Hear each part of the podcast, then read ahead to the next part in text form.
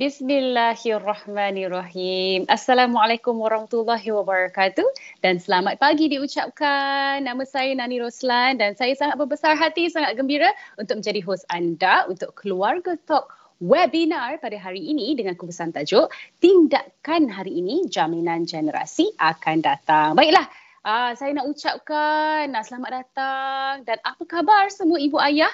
Uh, diharapkan sihat-sihatlah hendaknya. Istimewanya keluarga talk webinar tindakan hari ini jaminan generasi akan datang. Hal lain tak bukan adalah di mana hari ini kita berjaya mengumpulkan 100 keluarga. Masya Allah, tabarakallah. Tahniah diucapkan kepada semua 100 keluarga ini serta panel-panel yang sangat-sangat hebat yang kita akan berkongsi tip dan pengalaman mereka dalam mempersiapkan masa depan yang lebih baik untuk anak-anak dan seterusnya untuk generasi akan datang.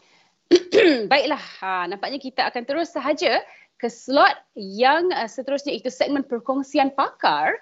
Ah, kita akan bersama-sama dengan panel jemputan iaitu yang berbahagia Profesor Madia Nur Adli Rizwan Shah Muhammad Dali dari Fakulti Ekonomi dan Muamalat USIM. Assalamualaikum warahmatullahi wabarakatuh. Selamat pagi, Waalaikumsalam. Apa khabar? Selamat pagi. Alhamdulillah. Doktor okey pagi-pagi ni, Prof? Alhamdulillah ceria. Ah, bagus. Okey, okey. Hari ni Prof nak bercakap tentang tajuk. Ah, saya suka tajuk ni. Rasanya semua kat sini nak tahu strategi bebas hutang. Ah, inilah kehidupan yang kita sebut dambakan.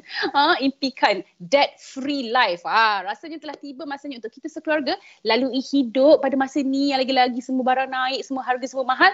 Caranya lagi tenang dan berjaya bebaskan diri dari tekanan menanggung hutang. Tapi kan Prof, ah, para penonton semua, peserta semua, mungkin mungkin ramai yang beranggapan mustahil lah dilakukan. Ha, tak kurang juga mungkin ada yang teruja nak tahu, eh apa formulanya? Okey, jadi di luar sana pun mungkin ada juga yang telah bebas hutang. Jeng, jeng, jeng. Jadi sebelum kita nak mulakan dengan topik strategi bebas hutang. Okey Prof, saya nak tanya Prof dulu. okay. Apa sebenarnya Prof yang dimaksudkan dengan istilah bebas hutang ni? Dan adakah ianya boleh direalisasikan? Mungkin Prof nak kongsikan strategi, formula, rahsia yang dapat dikongsikan bersama-sama dengan peserta kita. Silakan Prof, all yours. Okay, uh, soalan memang soalan cukup emas lah. Okay, uh, biasa kalau kita lihat dalam konteks realiti kehidupan kita sekarang ni, uh, kita dalam uh, apa ni era consumerism, dipanggil consumerism lah. Hmm. So maksudnya kita sentiasa ada benda yang kita tengok diiklankan kan. Uh, kita uh, tengok perlukah benda ni kan adakah kita perlu beli dan sebagainya dan sebagainya. ini akan membuatkan kita ni ter uh, merasakan bahawa kita nak membeli barang tersebut dan sebagainya lah. Jadi itu adalah kos yang perlu kita uh, hadapi setiap hari tau. Uh, jadi kalau kita lihat pada kita punya era kehidupan kita uh, di diasak kiri kanan oleh iklan oleh uh, apa ni uh, peer punya uh, apa ni uh, dipanggil peer peer pressure. Peer pressure hmm. kan kita nak kita nak pakai macam dia kita nak pakai macam Insta famous tu pakai betul. dan sebagainya.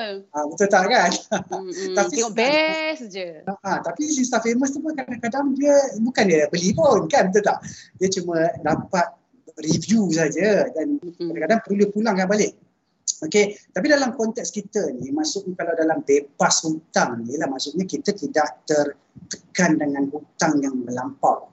Maksudnya ianya boleh membuatkan kita jadi bankrupt, kita tak boleh membayar ansuran dan sebagainya. Sebab apa? Kalau kalau kita, kita tengok, kalau kita nak bebas 100% ya sebagai contoh dia baru je kerja, kan? Lepas tu hmm. nak beli rumah, nak beli kereta dan sebagainya kan? Mungkin agak sukar lah kepada kita kalau kita tidak mempunyai simpanan yang yang yang agak besar. Sebagai contohnya beli rumah pada harga uh, mungkin RM200,000 kan, RM200,000 jadi kita masih lagi perlu untuk uh, mendapatkan pembiayaan. Okay? Jadi nak kata 100% hutang, bebas hutang tu pada waktu masa kita baru nak uh, uh, mencari apa ni uh, kehidupan agak sukar. Okay, tapi kita perlu ada matlamat. Okay, matlamat bahawa kita nak bebas hutang sebagai contohnya uh, kalau dah uh, sebelum bersara ataupun dah bersara nanti kita tak nak ada hutang. Okay, maksudnya tak ada hutang lah. Maksudnya kalau kita dah bersara pun dah kerja 40 tahun kerja masih hutang, maksudnya something wrong there. Okay, something wrong there. Okay? Uh, jadi dalam konteks ni kan kita kena tengok okay? kita tengok uh, kita memang kena akui okay? The realiti kehidupan kita memang kita susah untuk lari daripada hutang maksudnya kita ada lah hutang nak belajar pun kena hutang nak kahwin pun kadang hutang kan? Jadi macam mana kita tak nak lah maksudnya uh, terjerat dengan maksudnya uh, beban hutang ni lah. Kita tak nak terjerat. Okay? kita tak nak terjerat. Okay, dalam uh, aspek ni eh, perancangan kewangan eh, adalah sangat penting. Okay, perancangan kewangan.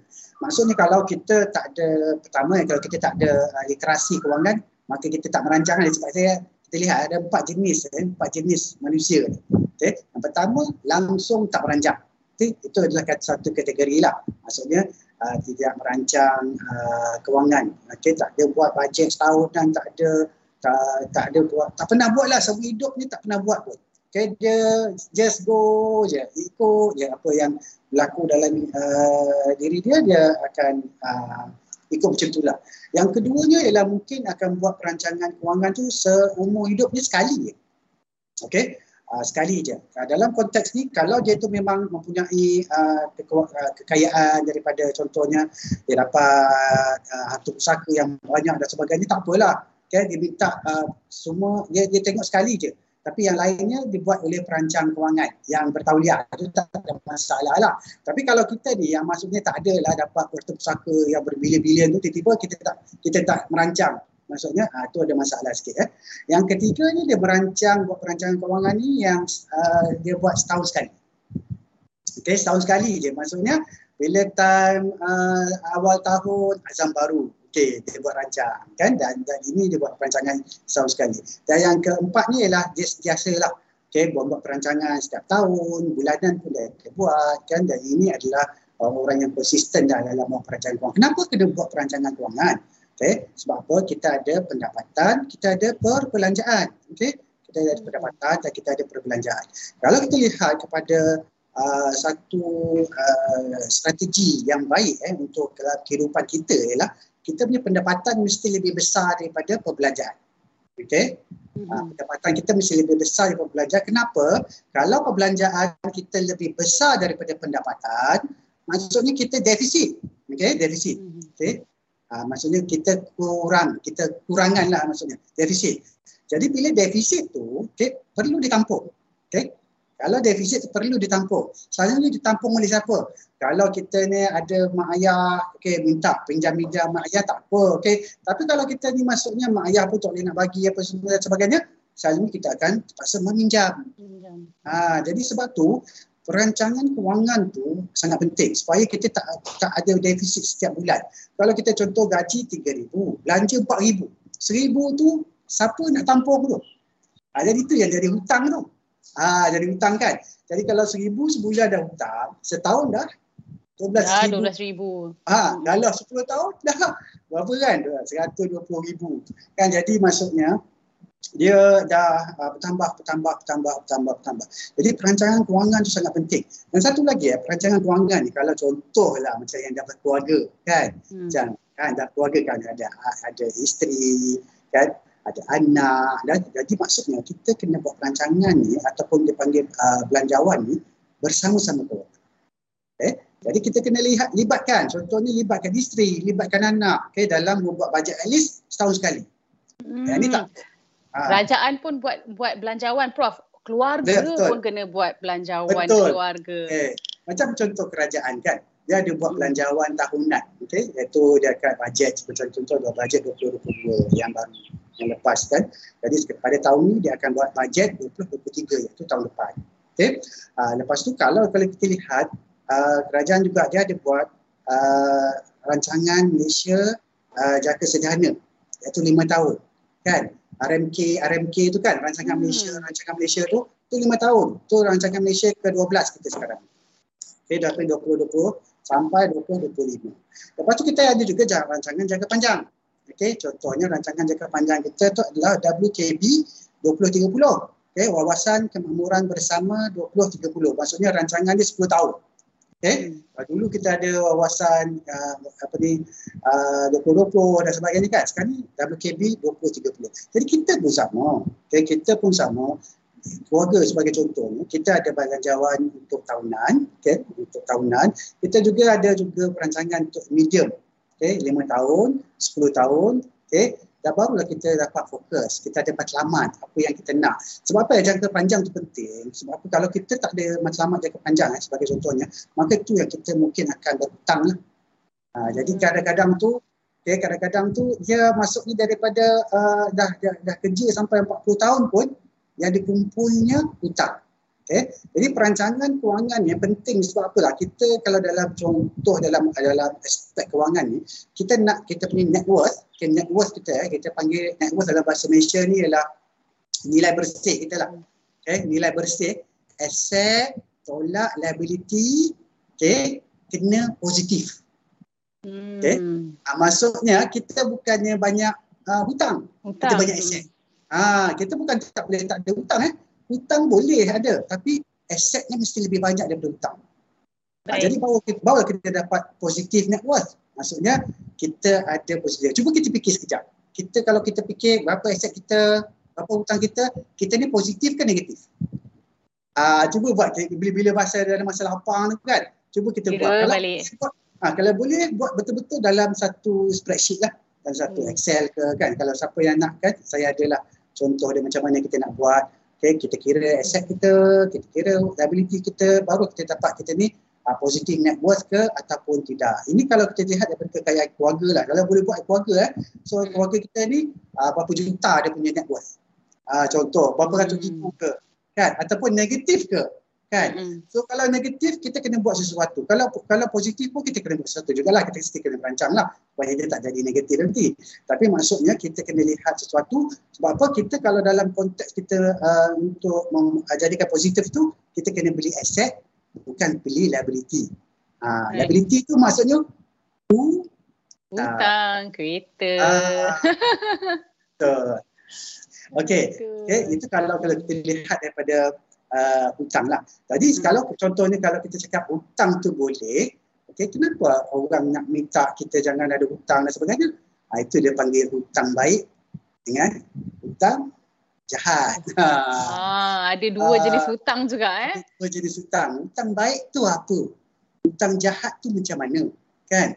So kalau kita tak kenal hutang baik, hutang jahat tu, macam mana kita nak tahu kan? Supaya kita sebenarnya beli aset okay, beli aset tu boleh dengan hutang tapi dia mesti memberikan pulangan kan jadi kalau kita nak definasi ke lah eh, kita nak cerita ni bagi supaya orang faham hmm. hutang baik ya hutang yang kita gunakan untuk memberikan kita pulangan ke dalam poket kita okey Hmm. Ah, maksudnya kalau dia tu kita kita beli tapi kita terpaksa beli dengan hutang tapi dia boleh memberikan pulangan. Dia tu sebenarnya aset lah.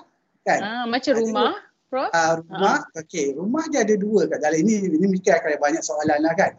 Rumah uh. sendiri tu adakah ia ni aset atau asset liability? Atau liability. Uh-huh. Ah, kan. Jadi adakah aset liability? Ada yang akan akan uh, ber, apa ni cuba menegakkan bahawa uh, ini adalah aset, ada yang katakan dia liability dan sebagainya kan. Uh, tapi kalau dalam konteks ni, apa-apa yang saya nak bagi senang, apa-apa yang kita keluarkan uh, uh, keluarkan duit dari poket kita, itu liability. Right. Apa yang masuk dalam poket kita itu aset. Itu aset. Okey. So, ha. Itu formula dia untuk kita mudah itu faham. Itu formula lah. untuk untuk hmm. mudah untuk mudah faham ya. Jadi kalau hutang baik dengan hutang jahat tu, maksudnya kalau hutang jahat tu contohlah kalau hutang kita pergi travel. Okey, hutang kita untuk pergi ialah pergi melancong dan sebagainya itu memang hutang jahat lah. Sebab apa? Dia tak memberikan pulangan. Kan betul tak? Okey, lepas tu hmm, hutang nak hutang yang lain-lain lah. Hutang yang bukan produktif. Dia panggil consumption debt, hutang penggunaan. Itu hutang tak baik. Okay, hutang penggunaan tak baik. Tapi kalau hutang tu adalah hutang produktif, okay, hutang yang yang uh, digunakan sebab leverage, eh, sebab leverage iaitu kita kita gunakan untuk modal bisnes dan sebagainya. Itu tak apa. Sebab dia bisnes tu akan datangkan pendapatan balik hmm. dan sebagainya. Ha, jadi hutang baik dan hutang jahat kita bila nak buat sesuatu tu kan, kita tanya, adakah dia ni akan memberikan kita pulangan akan menambahkan aset kita ataupun dia akan mengeluarkan apa ni duit daripada poket kita dan sebenarnya dia menambah hutang. Ha, jadi kalau kita contoh daripada umur kita baru start kerja lah. Kita dah baru start kerja umur macam tu uh, masa start kerja uh, berapa? 20-an lah, 21, uh, 20-an, 24, 24. Mm-hmm. Uh, tak. Kalau kita strategi kita tak betul, kita kumpul hutang je. Bayangkan umur dah pencet, tiba-tiba kan, eh apa, kenapa kerja 40 tahun, 50 tahun, kita kumpul Bayar hutang. Balik hutang. Ha, kita maksudnya, eh, tak ada tak ada aset pun, tapi hutang. Jadi penting eh, masuk umur 20-an tu, kita kena betul-betul strategikan kita ni untuk kita uh, sebenarnya bukanlah kita nak kumpul harta sangat tapi kita hmm. tak nak berhutang lah maksudnya. Hmm. Kita tak nak berhutang. Kalau boleh kita nak kita punya net worth tu tadi positif. Ah positif. Sebab apa kalau kita dah meninggal pun nanti kan kalau kita dah meninggal kan kita tak nak hutang tu ditanggung oleh uh, anak-anak kita. Ya betul. Uh, Itu yang kita tinggalkan. Ah uh, kan at least kalau dia dapat jugalah kalau tak ada hutang okey lah. Kalau dia kita ada harta sikit pun boleh diguna pakai kita pun dapat pahala Hmm, okay, uh, Prof sebelum kita ikuti perkongsian lanjut dari uh, Prof berkenaan topik hari ini, uh, peserta boleh dropkan soalan. Saya yakin mesti banyak sangat soalan nak tanya ni. Uh, tadi Prof dah membincangkan, dah dah buka sikit-sikit macam-macam yeah. uh, isu dan topik ha. yang sangat-sangat menarik. So peserta boleh dropkan soalan berkaitan nanti kita akan bincangkan di ruangan chat. Okey, nanti saya akan pilih dan kita akan ajukan pada Prof untuk segmen uh, Q&A atau soal jawab sebentar sahaja nanti. Dan saya kira uh, poin-poin ataupun uh, uh, poin yang Prof uh, dah ketengahkan tadi sangat-sangat uh, sangat-sangatlah relevan dan menarik kepada uh, mungkin sebenarnya semua peringkat usia tetapi dia mungkin lagi baik kalau ianya dimanfaatkan oleh orang yang baru nak membina hidup. Ah, adik-adik kita ni, ah, adik-adik yeah. kita yang baru meminjam PTPTN. It, it, that is the first first commitment ha, sebenarnya. Tapi, kira, tapi sebenarnya hmm. kan nanti kalau kita lihat dalam konteks tadi kan kita tengok ramai uh, kita tengok strategi dia mungkin orang muda dan sebagainya. Tapi uh. kalau golongan yang dah eh macam mana saya dah berhutang nanti? Uh, saya uh. dah berhutang ah. Uh, macam mana nak bebas uh, hutang betul? ni uh, kan? So yang tadi kalau dia tu masih muda okey dia nak dia nak uh, have a clear guideline lah, clear path lah untuk dia uh, ke depan kan. Tapi kalau yang masuknya macam umur yang yalah macam Nani dan sebagainya hmm. yang dah dah ada career okay, tapi sekarang pun dah ada hutang ke contoh rumah ke ada apa okay, macam mana cara pula teknik dia kalau dia nak bebas hutang hmm. sebab apa kalau dia ha, kalau dia teruskan juga kan contohnya kalau dulu apa dia panggil tu uh, yang apa enjoy apa tu Oh, YOLO. YOLO kan. Only ha. live once. kalau kita Macam ni je duit dia. kan kalau contohnya kalau dia dulu mungkin YOLO kan you only live once kan jadi mungkin masa tu dah insaf kan dah insaf dah taubat lah kan maksudnya kan so sekarang cuba nak cuba nak apa tu nak rancang keuangan yang balik lepas tu nak bebas hutang dan sebagainya ada macam mana teknik ni jadi sebenarnya dah ada tiga teknik lah yang boleh kita pakai okay, tiga teknik untuk kita uh, bebas hutang tapi yang paling penting sekali niat niat tu kita memang nak bebas hutang kalau tanpa niat, nawaitu tak ada kan? Nawaitu tak ada memang tak ada lah kita akan nak cuba uh, bayar hutang ke. Itu yang kadang-kadang tu kawan-kawan kita bagi pinjam kan, ada tu bila lupa dia terus lari. Betul. Dia tak ada niat nak bayar pun kan maksudnya kan. Okay, macam tu lah. Jadi maksudnya dalam konteks ni, dalam konteks ni, berhutang memang senang. Okay? Berhutang memang senang. Nak bayar tu memang agak sukar. Kalau kita tak ada mempunyai komitmen yang tinggi, niat nawai itu yang tinggi, maka kita tak tak susah nak bayar hutang. Tapi kalau kita orang Islam, ya, contohnya, kita orang Islam, kita kalau boleh, kita nak bayar hutang lah. Kita kalau nak pergi kan, dengan amannya nanti tu, kita tak nak hutang kita uh, akan ialah kita di, menyekat kita lah uh, di dalam alam barzah dan sebagainya kan susah kita nanti uh, jadi dalam konteks ni uh, nasib baik ada takaful okay, takaful pula cerita okay. boleh boleh selit boleh. uh, okay. So, so dalam konteks ni, tiga strategi yang saya nak cerita tadi, okay. dia ada tiga strategi. Kalau kita dah niat dah cantik, komitmen dah tinggi, nak bebas hutang. Okay, strategi pertama, teknik dia adalah teknik uh, snowball. Okay, teknik snowball.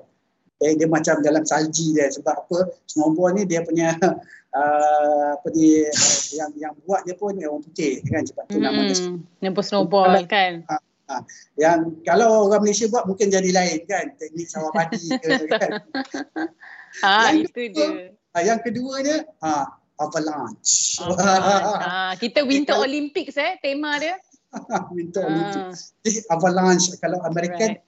Avalanche. Avalanche, yes. kalau, kalau orang Malaysia, avalanche. Avalanche. Ada gurau-gurau je. Gurau. Okay, ini teknik yang kedua. Dan teknik yang ketiga adalah snowflake. Ha, snowflake. Ha, jadi kalau nak tahu macam mana eh, uh, ni kalau kalau kita ni ya, bolehlah kita bincang. Okay, hmm. Macam mana caranya nak gunakan teknik-teknik ni untuk kita bebas hutang. Okay, ni kan, betul tak? Hmm. Okay. Macam mana nak guna teknik um, snowball tadi tu, Prof. Okay, macam mana nak teknik avalanche? Okay, macam mana nak guna teknik uh, snowflake? Jadi kalau kita tengok uh, mungkin uh, apa ni peserta, adakah mereka bersetuju? Nak dengar? Dia orang nak dengar tak? Kita boleh tanya dia orang. Mm-mm, itulah, kita pun nak tahu juga uh, ada ke tak peserta-peserta yang um, yang dah tanyakan soalan ke kan? Dia orang tak boleh, uh. dia, dia angkat tangan ya. Uh-huh. tak, tak ada pula. Tapi kita apa sekarang ni ada juga penonton di samping peserta yang berdaftar dengan kita ada juga kita uh, kita siarkan live di YouTube dan juga di Facebook keluarga. Jadi bagi anda sedang menonton mungkin di YouTube uh, bolehlah uh, tanya-tanyakan soalan. Uh, ada ni jawab Prof kata ya kita nak tahu.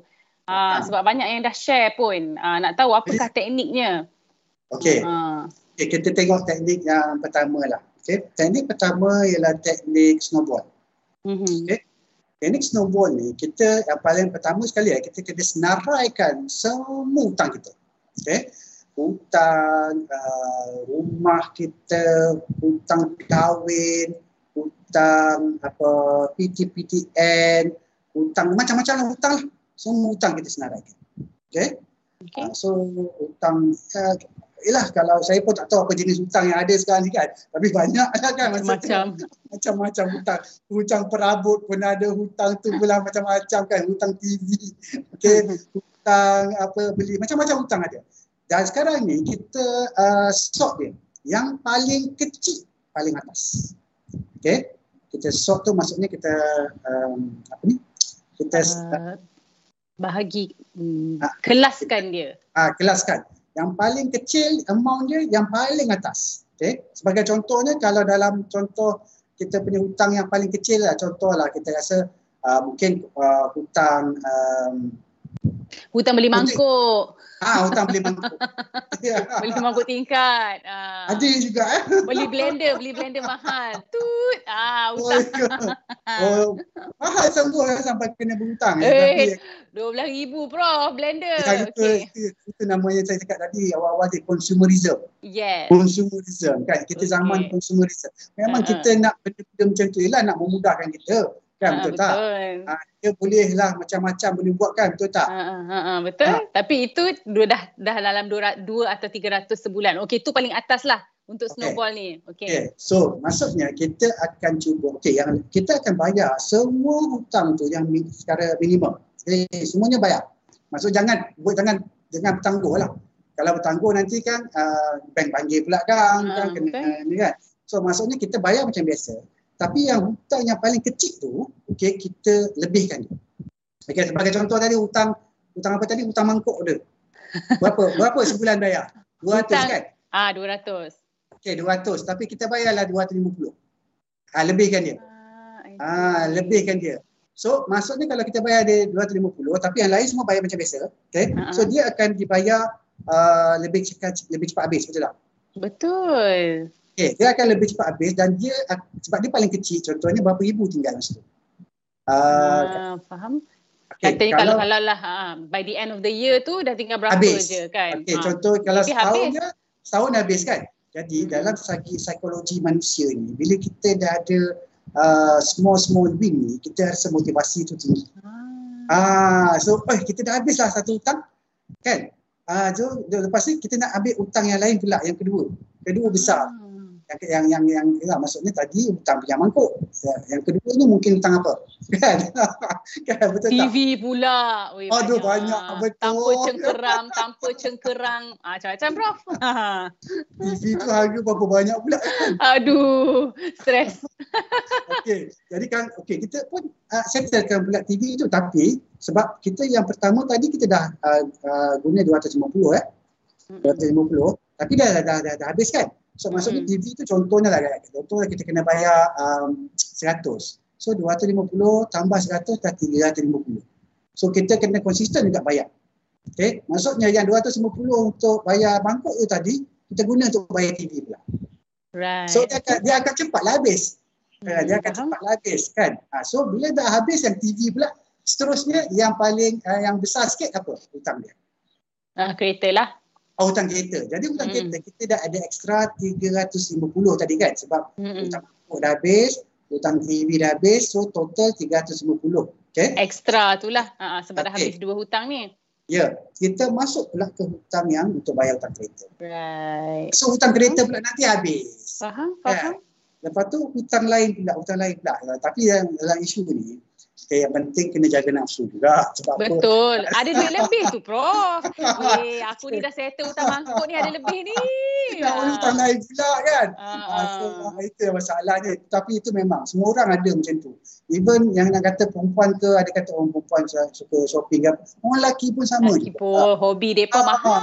Lagi mahal kan. Kalau contohnya, kalau saya jumpa kawan saya, dia cakap husband lelaki-lelaki dia orang, okay, pakai motor yang besar-besar tu kan. Ah. Ah, motor besar tu kalau beli gelang tu sampai boleh habis sampai ke ha, sampai kalah Mami Jarum.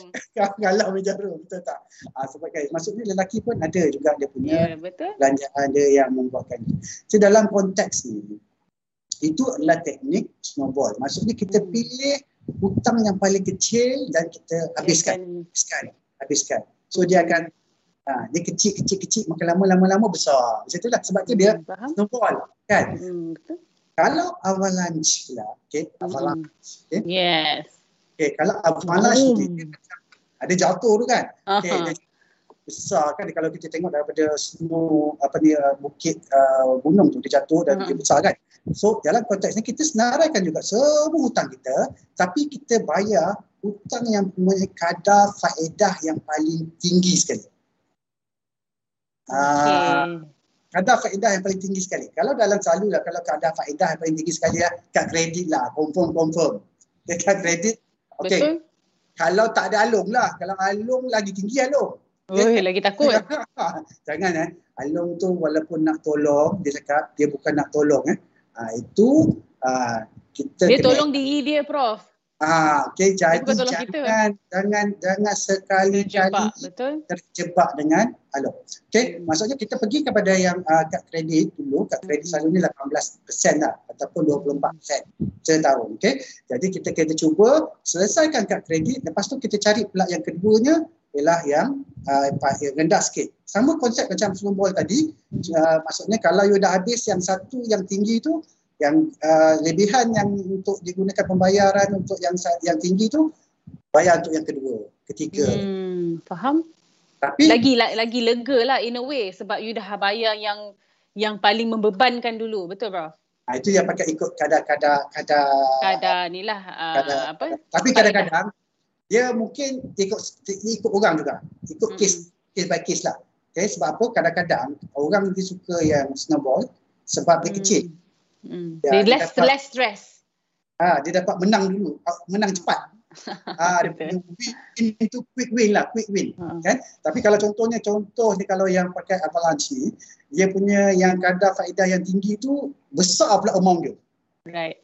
Ah, kad kredit contohlah kad kredit, tapi kad kredit dia dia dah max ada, out dah. Max out lepas tu bukan satu sepuluh kat kredit kan. Pening, pening. pening kepala kan. Jadi kalau satu dah RM25,000, kalau sepuluh dah RM250,000. Ha, tapi memang memang besar lah dia nak, hmm. nak, nak, nak, nak, nak bayar tu. Okay. Uh, yang tu adalah uh, avalanche tu. Eh? Avalanche. Okay. Ataupun uh, avalanche. Okay. Yes. Mereka lain sikit. Avalanche. okay. okay. Kalau dalam konteks yang um, uh, strategi yang ketiga, Mm-hmm. Okay, dia panggil snowflake. Snowflake. Eh? Ha, snowflake ni, dia sebenarnya dia boleh dia pakai snowball ataupun avalanche tu. Okay. okay. Cuma dia perbezaan dia, okay, dia bila kita ada extra je, kita akan top up. Kita akan top up. Top up. Ha, sebab tu dia snowflake kan, flake tu macam kecil-kecil-kecil-kecil mm-hmm. kan. Jadi yang kecil-kecil tu ialah kita punya top up, top up, top up tu. Top up tu maksudnya kita kita bayar lagi, kita bayar lagi, bayar lagi. Ada extra je kita bayar, ada extra je kita bayar, ada extra je kita bayar. Faham? Ah, jadi itu dah kaedah snowflake lah. Maksudnya ah, contoh patutnya kita kena kalau let's say lagi pakai snowball tadi, okay, you pakai snowball, you nak bayar uh, mangkuk tingkat.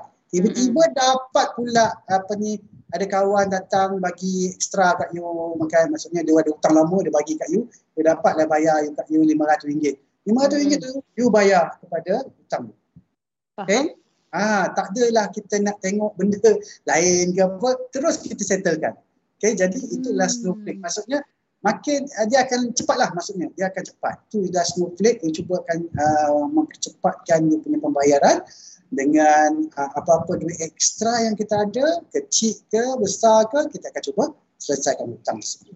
Uh, tapi boleh lah kita pakai, maksudnya gabung, hybrid eh. Pakai hmm. snowflake ke, kita uh, pakai, sorry, pakai snowball ke ataupun avalanche tu.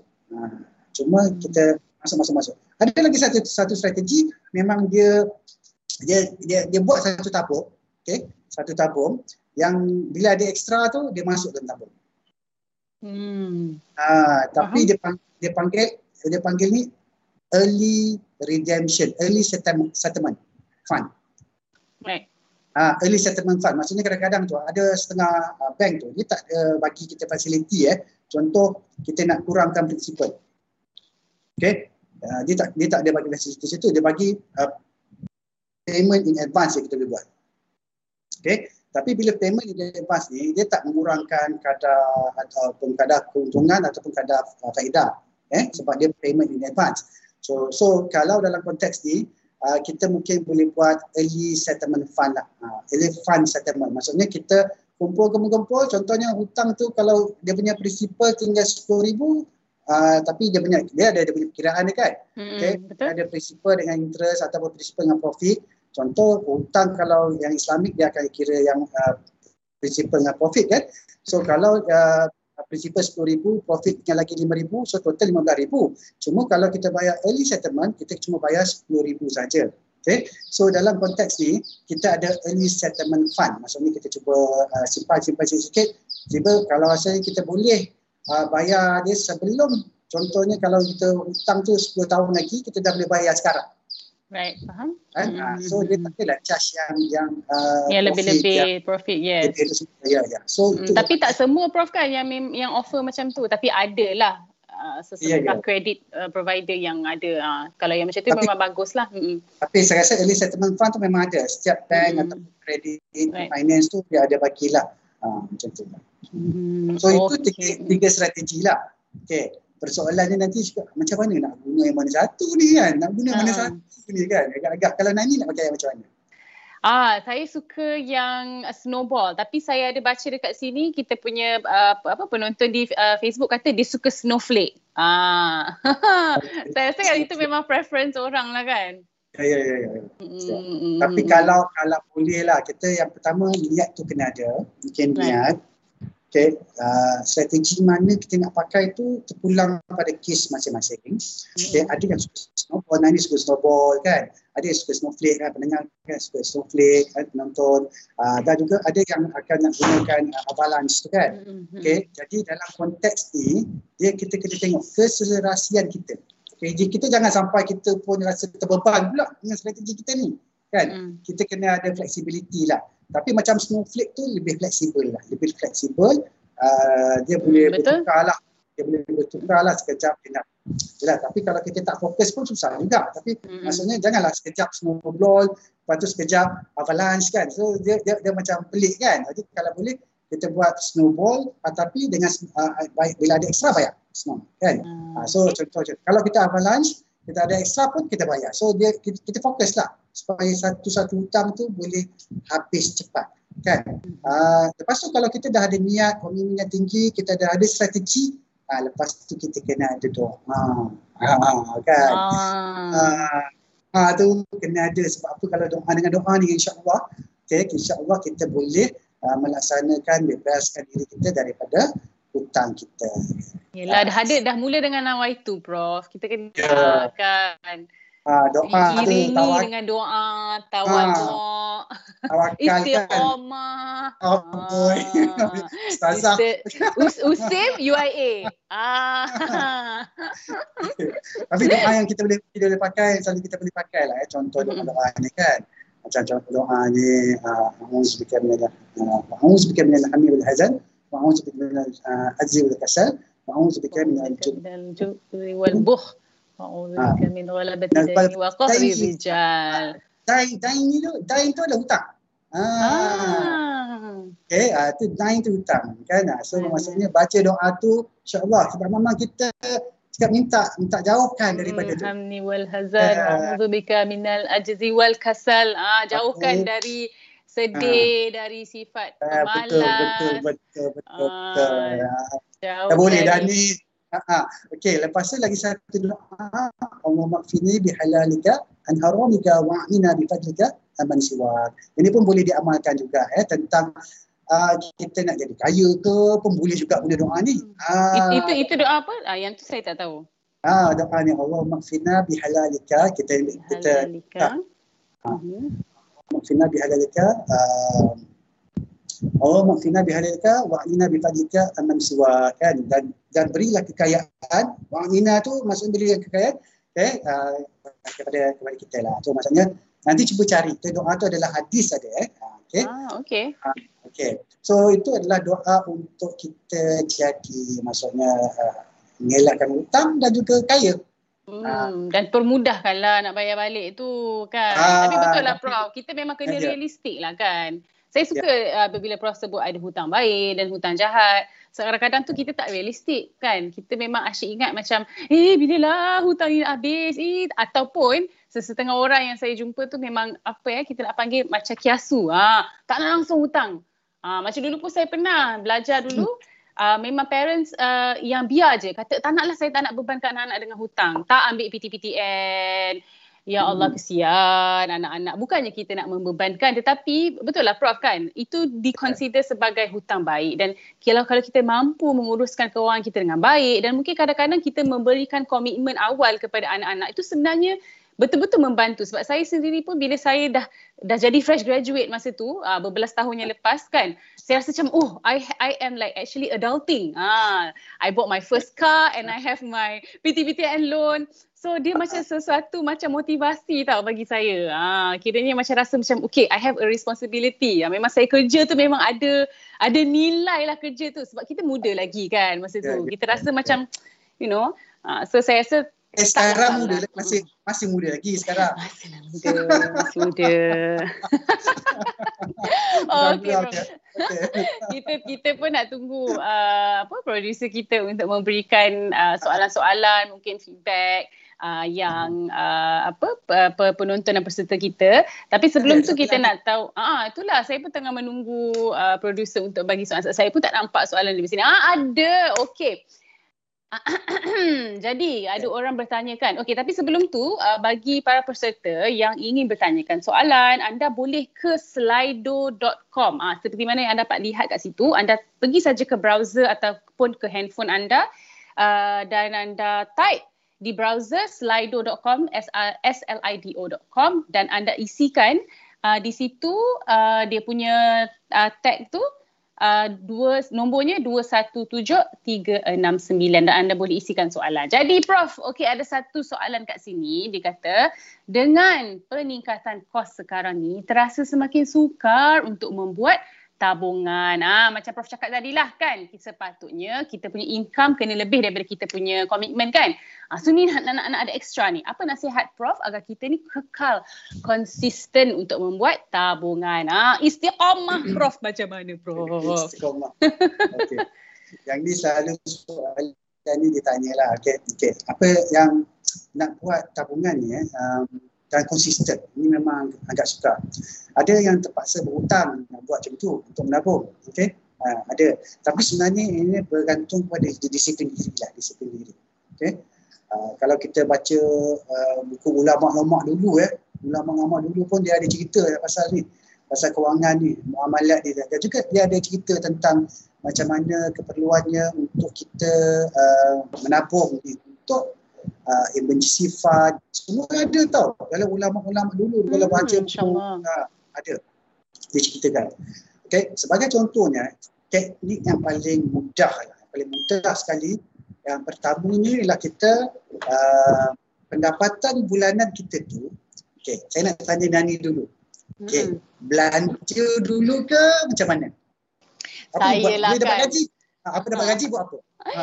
Saya seorang freelancer so saya ni okay. memang saya punya payment tu kira per job lah. So selalunya kalau saya dapat job saya memang terus simpan dulu prof. Saya ni ah. kiasu sikit.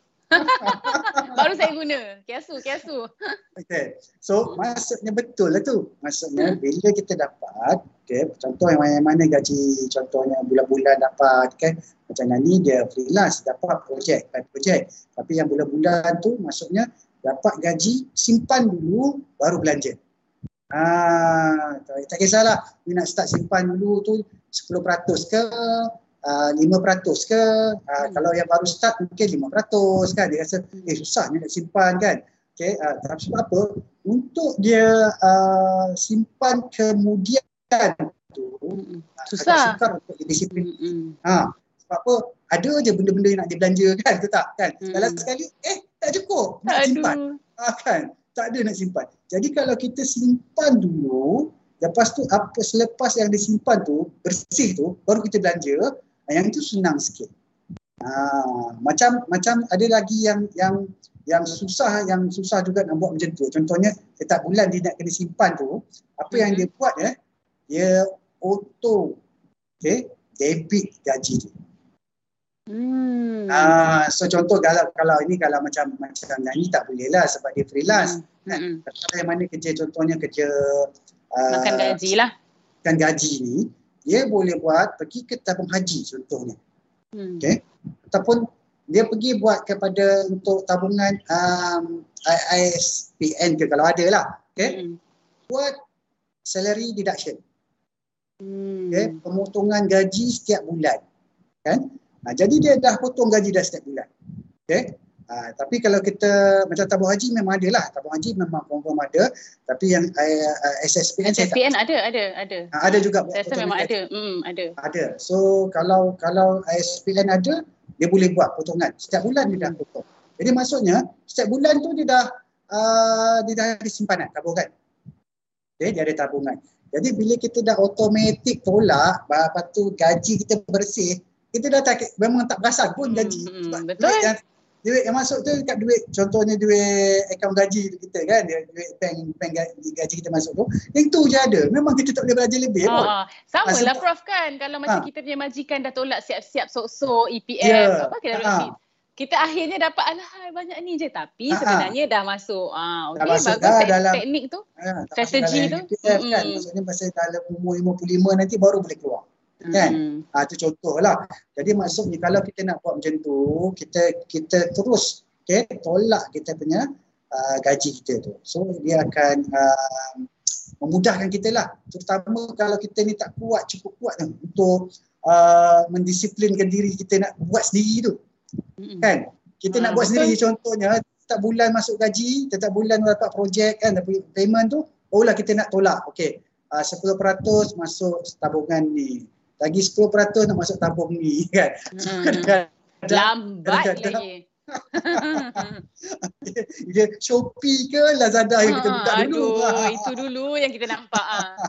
kan, tu lah tu. Sebab saya pun sama. Saya, kita pun manusia kan, kita ada nafsu. Jadi, kita uh, mesti akan, yalah, rasa macam nak ada tu lah ni. Tapi kadang-kadang pakai sekali je kan? Mm-hmm. lepas tu dah hmm. tak pakai dah. So macam itulah jadi dalam konteks ni kan saya rasa mungkin yang tanya tadi Mar kan? Mar. Uh-huh, Mar.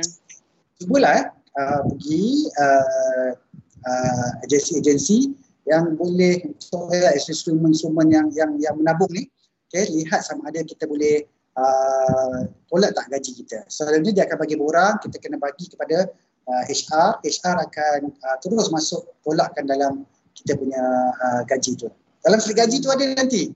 Dalam slip gaji kita contoh kita letak dalam uh, tabung haji dia tolak. Letak dalam SSPN pun dia tolak. Kan? Uh, so hmm. semua dalam slip gaji kita kena ada. Kena ada. Right, okay. Satu saya kira uh, itu menjawab persoalan daripada uh, penonton kita tadi. Saya rasa cukup-cukup baguslah mungkin boleh Puan Mar tadi praktikkan lah uh, antara salah yeah, satu yeah, strategi. Yeah, yeah, lagi satu ni ilmu ada tapi tak ada tindakan dia tak jadi juga.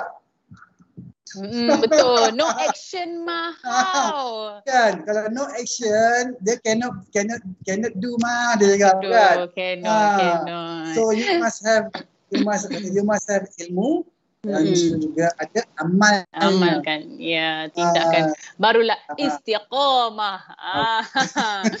Okey. Jadi sekali lagi kita nak ucapkan uh, apa ni? Uh, selamat datang kepada mungkin yang baru saja uh, join, baru saja tonton kami uh, di live Facebook uh, uh, keluarga dan juga kita juga ada live kita siarkan live di juga YouTube. Uh, selamat datang diucapkan anda sedang menonton uh, webinar Uh, kita pada hari ini keluarga talk iaitu tindakan hari ini jaminan generasi akan datang. Okey, Prof, uh, nak tanya Prof ni ha, sementara kita tunggu uh, kita punya peserta untuk bertanyakan soalan. Oh, ada satu soalan. Ah, okey okey. Soalan daripada Siti Zurina katanya salam tuan. Ah, jawab, jawab salam. langkah bijak langkah bijak atau tidak jika kita buat personal loan ah saya suka soalan ni untuk settlekan hutang-hutang besar contohnya kereta dan rumah Ah, Prof. Kita ni dalam kapal. Ada bocor ni, kita bu- bocor. Buka satu bocor, tutup bocor tu. Na- Nani boleh jawab ni kot. dia okey. Dia sebenarnya dia, Ah, ah. dia dia dia nak ambil personal loan lepas tu dia nak gas- dia nak bayar hutang. Ah, yang kereta. besar-besar lah. Ah, ah. Besar. Rumah, kereta. Tapi saya okey lah. Dia kena tengok case by case lah. Case by case. Sama ada you buat benda tu dia dapat memberikan keuntungan ataupun dia lebih lagi mudarat lah sebenarnya. Mm-mm. Okey. Yang pertamanya personal loan. Kalau kita compare dengan loan rumah. Okey, loan rumah selalunya mempunyai kadar faedah yang sangat rendah. Okey. Hmm. rendah kan dan Betul. dia menggunakan reducing balance okay reducing balance manakala personal loan selalunya dia adalah kadar faedah dia ataupun kadar keuntungannya tinggi sedikit dan dia menggunakan straight line method okay straight line method jadi kalau straight line method tu dia selalunya uh, agak tinggi ya agak besar pembayarannya berbanding dengan reducing balance jadi kalau dalam contohnya personal loan tu nak bayar rumah saya macam klik klik klik, klik lah juga kan. So, okay, bukan bukan eh tapi cuba cuba tengok dulu. Sebab apa? Personal loan tu lagi tinggi tau dia punya kadar dia Faham. berbanding dengan dengan uh, Rumah, uh, rumah ah, ah, loan Ah. rumah. Mm-mm. loan rumah tu. Loan rumah tu kalau boleh yang last sekali. Sebab dia memang kecil. Okay, dia memang kecil. Kalau kita pakai yang yang yang kadar uh, floating rate tu lah. Floating rate tu kan. Dia Hmm. memang kecil. Berbanding dengan uh, personal loan. Personal loan selalunya straight line method. Straight line dia memang agak tinggi. Tapi yang uh, apakah tujuannya untuk dia buat tu? Mungkin ada tujuan lain kan. So contoh kalau dia nak dia nak jual rumah ke ataupun dia nak bahagikan kepada ada pusaka ke tu lain cerita lah kan kan itu lain Hmm. cerita lah itu ada ada objektif lain tapi kalau dalam konteks kalau matlamatnya untuk mengurangkan dia punya uh, pembayaran ansuran ke kena tengok balik lah Ah, Mm-mm. adakah ansuran dia betul-betul kurang ataupun adakah ansuran dia bertambah panjang pula nanti kan Mm, Ah, betul. kena tengok balik. Okay, tapi dalam konteks contohnya kalau dia nak buat tu disebabkan dia tak ada kerja ke sekarang ni sebabkan oleh COVID ke apa, saya rasa dia jumpa bank lagi elok eh. Minta moratorium.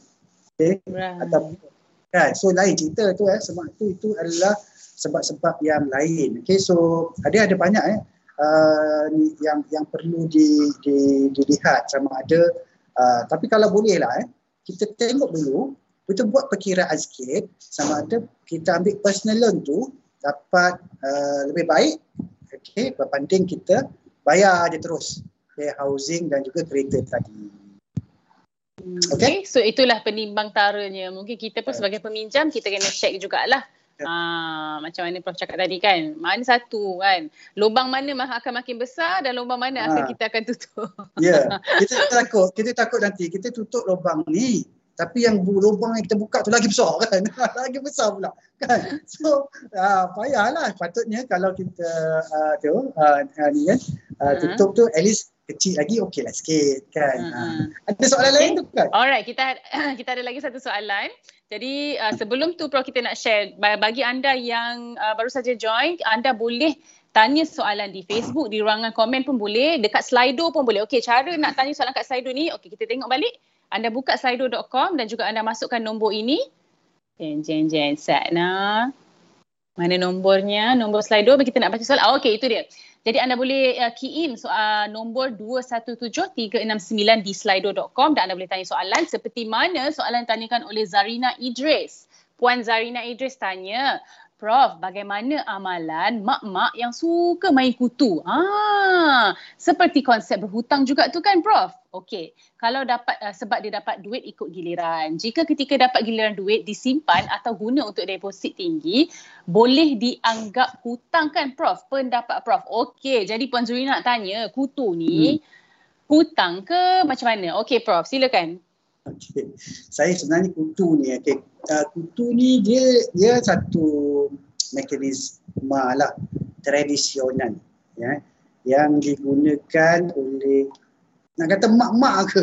Mak-mak ke yang guna? Prof, tahu tak Prof? Sekarang ni Mai nak cerita. Beli kain buruk pun pakai kutu Prof. okay. so okay, betul. Itu tak ha. ya Prof? Itu lah orang kata mak-mak. Ha, okay, jadi, mak macam tu. Yelah, ha. tapi saya, saya ingat saya, uh, arwah nenek saya lah yang selalu pakai kutu. kutu ni. Hmm. Dia ada geng-geng dia. Jadi sebenarnya dia satu teknik uh, macam untuk nak kata berhutang tu boleh juga nak kata dia menabung, menabung pun boleh. Tapi menabung secara paksa maksudnya. Dia hmm. ah dia menabung secara paksa. Kalau tidak kalau dia nak menabung sendiri mungkin tak akan jadi. Tapi dia menabung ah dia menabung maksudnya kawan dia kata kau kena bayar kan. Dia cakap kan bayar, bayar. Menabung so, secara berjemaah. berjemaah kan. Ah, tapi dalam konteks kultur ni pula dia tak dia dia lah satu benda yang um, uh, tak formal. Okay. Uh, risikonya tinggi. Kan? Risikonya tinggi. Contohnya kalau uh, uh, jema- salah seorang jemaah daripada yang ahli kutu tu meninggal. Kan? Uh, macam mana? kan tak ada tak ada pula dapat pula kan so oh, adakah adakah uh, kutu tu teruslah jadi tak jadi ke apa ke so dia maksudnya tak formal jadi dia banyak benda-benda yang um, yang sukar untuk di uh, apa ni lah diselesaikan uh, jika berlaku sesuatu yang uh, kita tak pasti ataupun tak hmm. tak ni kan. Jadi nak kata dia berhutang atau menabung, dua-dua dia boleh kata samalah. Okay. Kalau dia memang sebenarnya dia nak dapat duit dulu, lepas tu sebenarnya itu dia bayar bulan-bulan tu jadi hutang. Betul tak? Kan? Hmm, Tapi betul. kalau dia memang dia dia baik masuk duit dulu, lepas tu dia dapat kemudian, dia macam menabung. Betul tak? kan hmm. uh, so dalam konteks ni uh, boleh kita katakan dia berhutang juga boleh katakan menabung tapi dalam konteks ni dia adalah berisiko tinggi. Okey? Berisiko tinggi. Dan juga mungkin kalau tak uh, kalau dilaporkan ya, mungkin jadi satu kesalahan juga lah ni. Uh, main faham. ni. Uh, sebab hmm, apa? faham. kita tak kita tak boleh nak uh, apa ni mengumpul deposit sebenarnya kan? Mengumpul deposit. Tapi sebab kutu kan kecil kan? Jadi dia orang main sama dia je. Jadi agak mungkin orang tak adalah nak report ke bank negara dan sebagainya. Okay mm-hmm. uh, so uh, itu dia punya ni okay mm-hmm. uh, okay alright. So dari segi konteks tu saya rasa um, boleh dua-dua. Menabung pun boleh berhutang pun boleh. Tapi uh, risikonya sangat tinggi lah. Baiklah kita pergi simpan duit dekat kalau kita nak menabung contohnya pergilah kepada uh, instrumen yang dijamin okay, uh, oleh kerajaan dan sebagainya uh, supaya kita punya deposit tu tak hilang. Right, Okay. Tapi zaman sekarang ni saya kira main kutu tu sebenarnya macam berhutang lah sebab kadang dia dah dapat benda tu. uh, tapi dia macam bayar ansuran tapi dia macam ada geng. Ah, uh. dia complicated sikit tapi betul lah macam bayar Prof cakap tu dia adalah satu risiko lah yang kalau apa-apa jadi kita yang tanggung. Contohnya yeah. kalau salah seorang jemaah tu dia buat hal dia dapat dulu tu dia, dia dah tak nak bayar dah. Cabut kan. Mana? Aduh, stres. Okey, jadi kita mm, nak tanya jugalah pandangan Prof berkenaan uh, antara ada antara kita ni uh, yang tunggu masa-masa tertentu utamanya untuk yang ada tawaran diskaun baru bayar. Okey, ini kita bercerita mengenai hutang lah. Ha, sebab yeah. alang-alang PTPTN tengah bagi diskaun eh. Ha, 10% eh dah 10, 12 dan 15%. Ha, so apakah uh, pandangan untuk orang yang tunggu, tunggu dulu diskaun baru bayar. Adakah ini juga boleh dikatakan sebagai usaha atau strategi bijak yang boleh diambil oleh seseorang, Prof? Okey, kalau pasal diskaun ni saya teringat itu. Saya tu hari tu saya kena saman lah. Mula saya uh, dah uh, kan masa tu kan ada polis ah, bagi diskaun saman tu kan. Jadi saya pun check lah saya punya my my PDRM tu. Okay. Ha, tak sangka kan tiba-tiba ada. Eh, oh zero? Tak, tak ada. Zero saman. Zero saman. Ini memang pemandu contoh ni. tak ada. So zero saman maksudnya tak ada saman. Tapi ha. bila lepas saya tengok dia tu tiba-tiba saya ditahan oleh polis dan diberi saman. Aduh. Okay. Tapi masa time tu, masa time tu dia ada diskaun. Masa tu masih lagi dalam diskaun. Okay. Jadi masa tu saya um, saya tak ingat berapa, 120 kot, 120 kot samannya. Mm-hmm. Okay, tapi sebabkan diskaun kena boleh dapat 50%, mm-hmm. uh, so bayar RM60 saja. je lah. Mm-hmm. Jadi saya sebagai seorang yang rasional, kan, saya seorang yang rasional, saya akan bayar lah, ambil lah RM60 je, kena bayar hutang kan, bayar. So, walaupun saman, tapi hutang lah tu, betul tak? Mm, betul. Kepada, kepada kerajaan sebab apa? Melanggar peraturan. Okay, melanggar, uh. melanggar langgar peraturan tu saya tak payah cerita apa lah tapi saya, saya terlanggar. terlanggar. Ter, ter. Ha, ter. Kita kan manusia, mana ada mm. sumnya kan maksudnya itulah kesalahan kita buat. Tapi bagi kata orang dia cakap okey selagi uh, kalau langgar tu tapi tapi tak kena tahan polis dia tak apa Pak. Mm. tak boleh. Mm. Tapi masa itu saya kena saman dan saya dapat um, uh, apa ni gunakan apps My PDRM tu boleh bayar saman online saja. Mm-hmm. Uh, so tak payah pergi beratur tu. Jadi saya bayar bayarlah yang uh, 50% diskaun tu kan. Mm-hmm. So bayar je RM60. So dah sekarang ni kalau saman saya dah dah kosong dah. Mm-hmm. Jadi kalau balik-balik kepada soalan tadi kan. Balik-balik ke soalan tadi macam TPN sekarang bagi diskaun uh, 12 uh, 13 dan 15 kan. Mm-hmm. Okay. So diskaun-diskaun ni kalau mana orang yang bermampu eh, mampu nak ambil nak buat bayaran tu ambil lah sebab apa ini adalah masa yang terbaik untuk you bebas hutang okay, salah satunya kan betul tak okay, kalau you memang tadi uh, matlamat dah ada contoh saya nak bebas hutang kedua okay, you dah ada strategi strategi mungkin you nak pakai strategi avalanche ke you nak pakai snowflake ke you nak pakai uh, apa ni snowball ke Lepas tu ada pula opportunity ni. Ha, apa lagi? Ambil. Kan? Bagi saya seorang yang rasional, mungkin dia akan mengambil peluang tersebut. Kalau yang rasional lah. Kalau dia tak rasional masa tersebut, maksudnya tiba-tiba dia emosi pula. Dia emosi. okay? Emosi boleh kan? Boleh tak? Kadang-kadang tu emosi kan?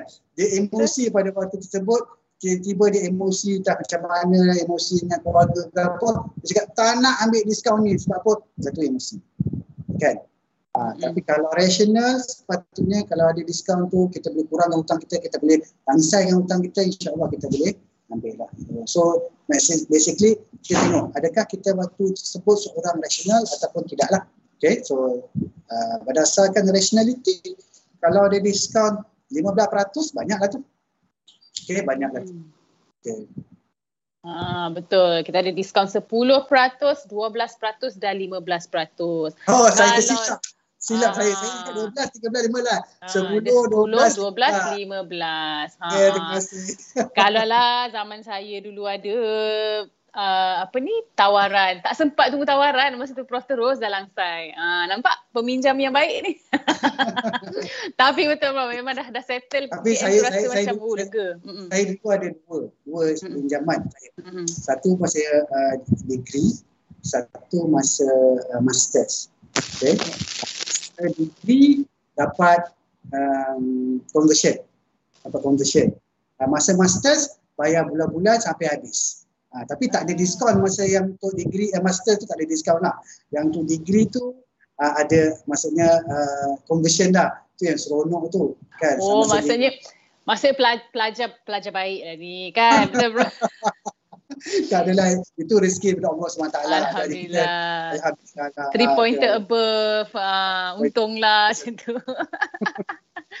Aduh Masya Allah Okay jadi betul lah kan? Betul lah Prof? Rasanya memang kita kena lah uh, janganlah lepaskan peluang untuk um, mengambil untuk grab opportunity untuk tawaran diskaun yang diberikan untuk melunaskan pinjaman. Seperti yang tawarkan oleh PTPN lah.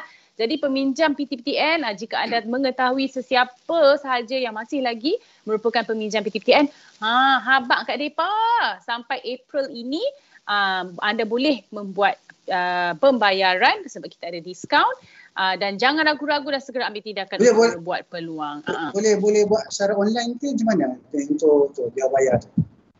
Uh, yang tu tiba lupa, lupa pula nak tanya orang BTTN tapi rasanya online lah kan. Sekarang ni memang uh-huh. mostly uh, online lah. Tengok kita webinar pun online. Uh, kan.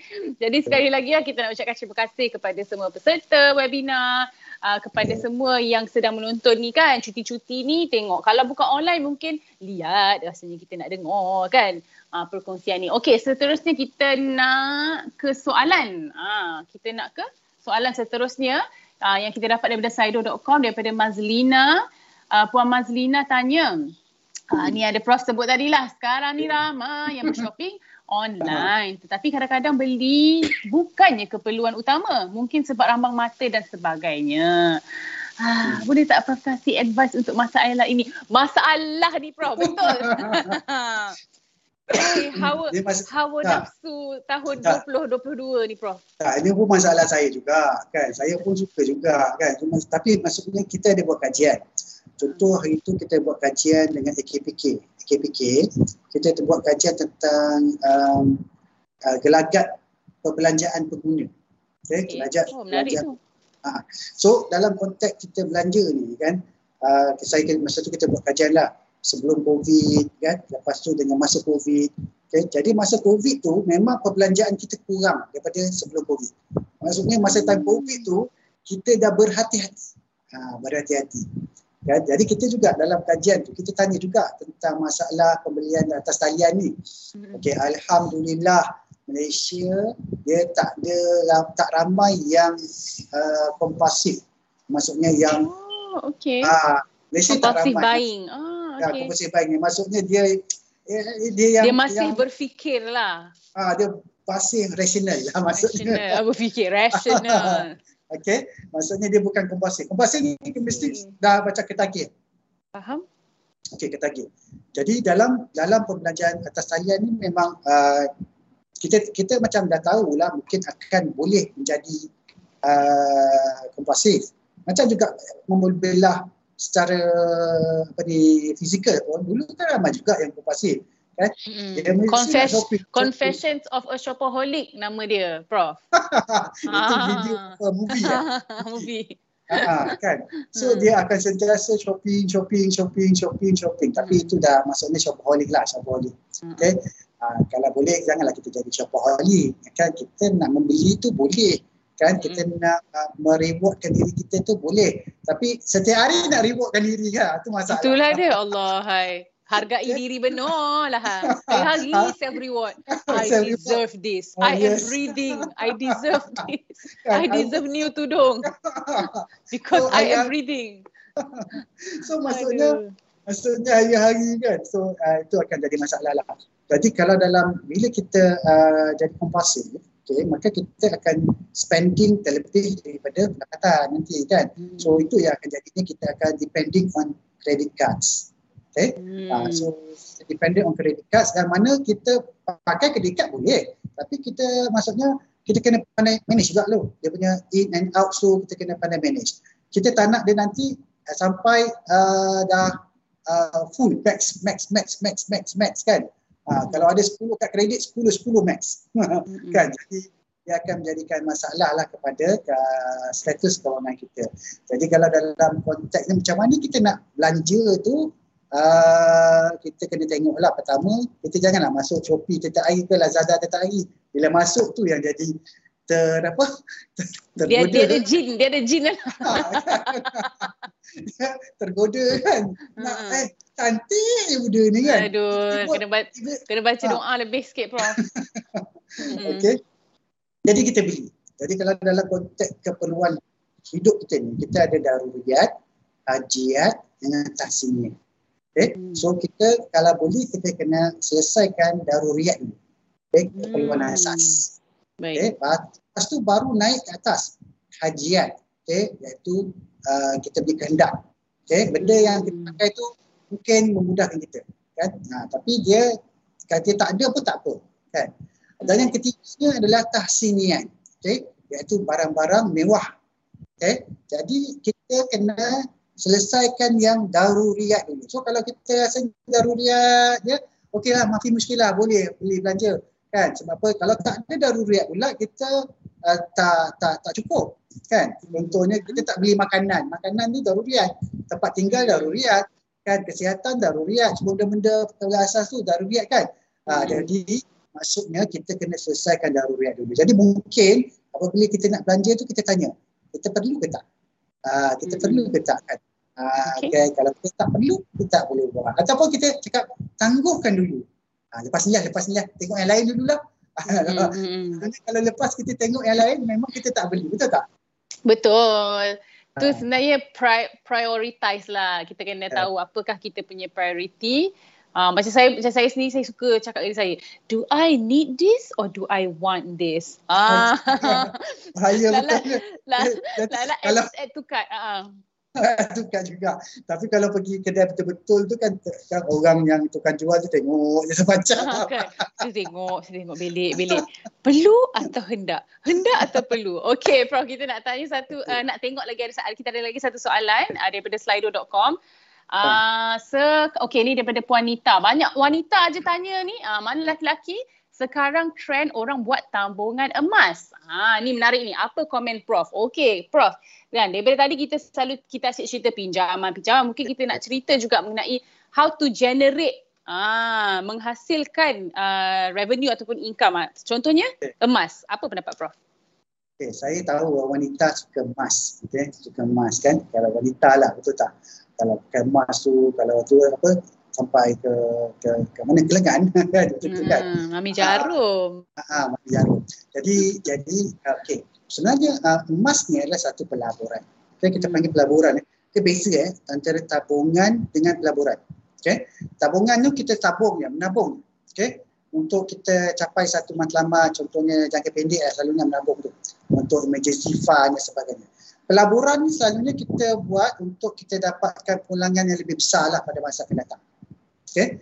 Jadi kita ada banyak jenis pelaburan. Eh. Pelaburan, ada yang uh, pelaburan dalam saham, ada pelaburan dalam emas, ada pelaburan hartanah, ada dalam REITs, ada dalam derivatif dan sebagainya yang lebih tinggi, ada Bitcoin dan sebagainya lah. Itu ada yang yang yang uh, orang yang boleh pilih lah instrumen-instrumen pelaburan ni. Okay, hmm. jadi persoalannya tadi, okay, uh, adakah sesuai untuk melabur emas kan hmm. jadi sebelum kita melabur tu okay, kita kena faham bila melabur dia ada pulangan dia ada risiko okay. so kita kena faham kedua-duanya okay. kita bukannya maksudnya kalau kita melabur tu kita confirm nak dapat untung je tapi kita tak tahu dia ada risiko je tu contoh kalau harga emas ada turun naiknya okay. ada turun naiknya jadi ada masanya contohnya uh, pada waktu-waktu tertentu harga emas jatuh. Okay? Hmm. Jadi pelabur-pelabur emas ni macam takut kenapa jatuh tapi kalau kita lihat pelabur emas ni dia tak boleh jangka pendek dia kena jangka panjang. Hmm. Okay? Jangka panjang. Dia sebab apa? Secara trend dia jangka panjang memang dia trend yang menaik. Okay? Trend dia menaik. Tapi kalau jangka pendek tu memang dia volatile. Okay? Dia turun naik, turun naik, turun naik, turun naik, turun naik, turun naik.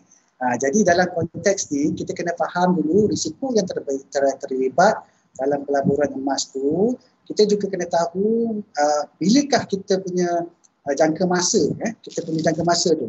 Sama ada kita nak melabur untuk hari ni besok nak keluar ke ataupun macam mana kan? Kita nak melabur contohnya beli emas tu dah simpan 10 tahun ke ha, adakah macam tu? So itu pun kita kena kena kena pasti juga. Tapi dalam konteks pelaburan tu uh, apa-apa pelaburan pun kena ada ilmunya dahulu kalau tanpa ilmu, tu yang kita boleh jadi sesat.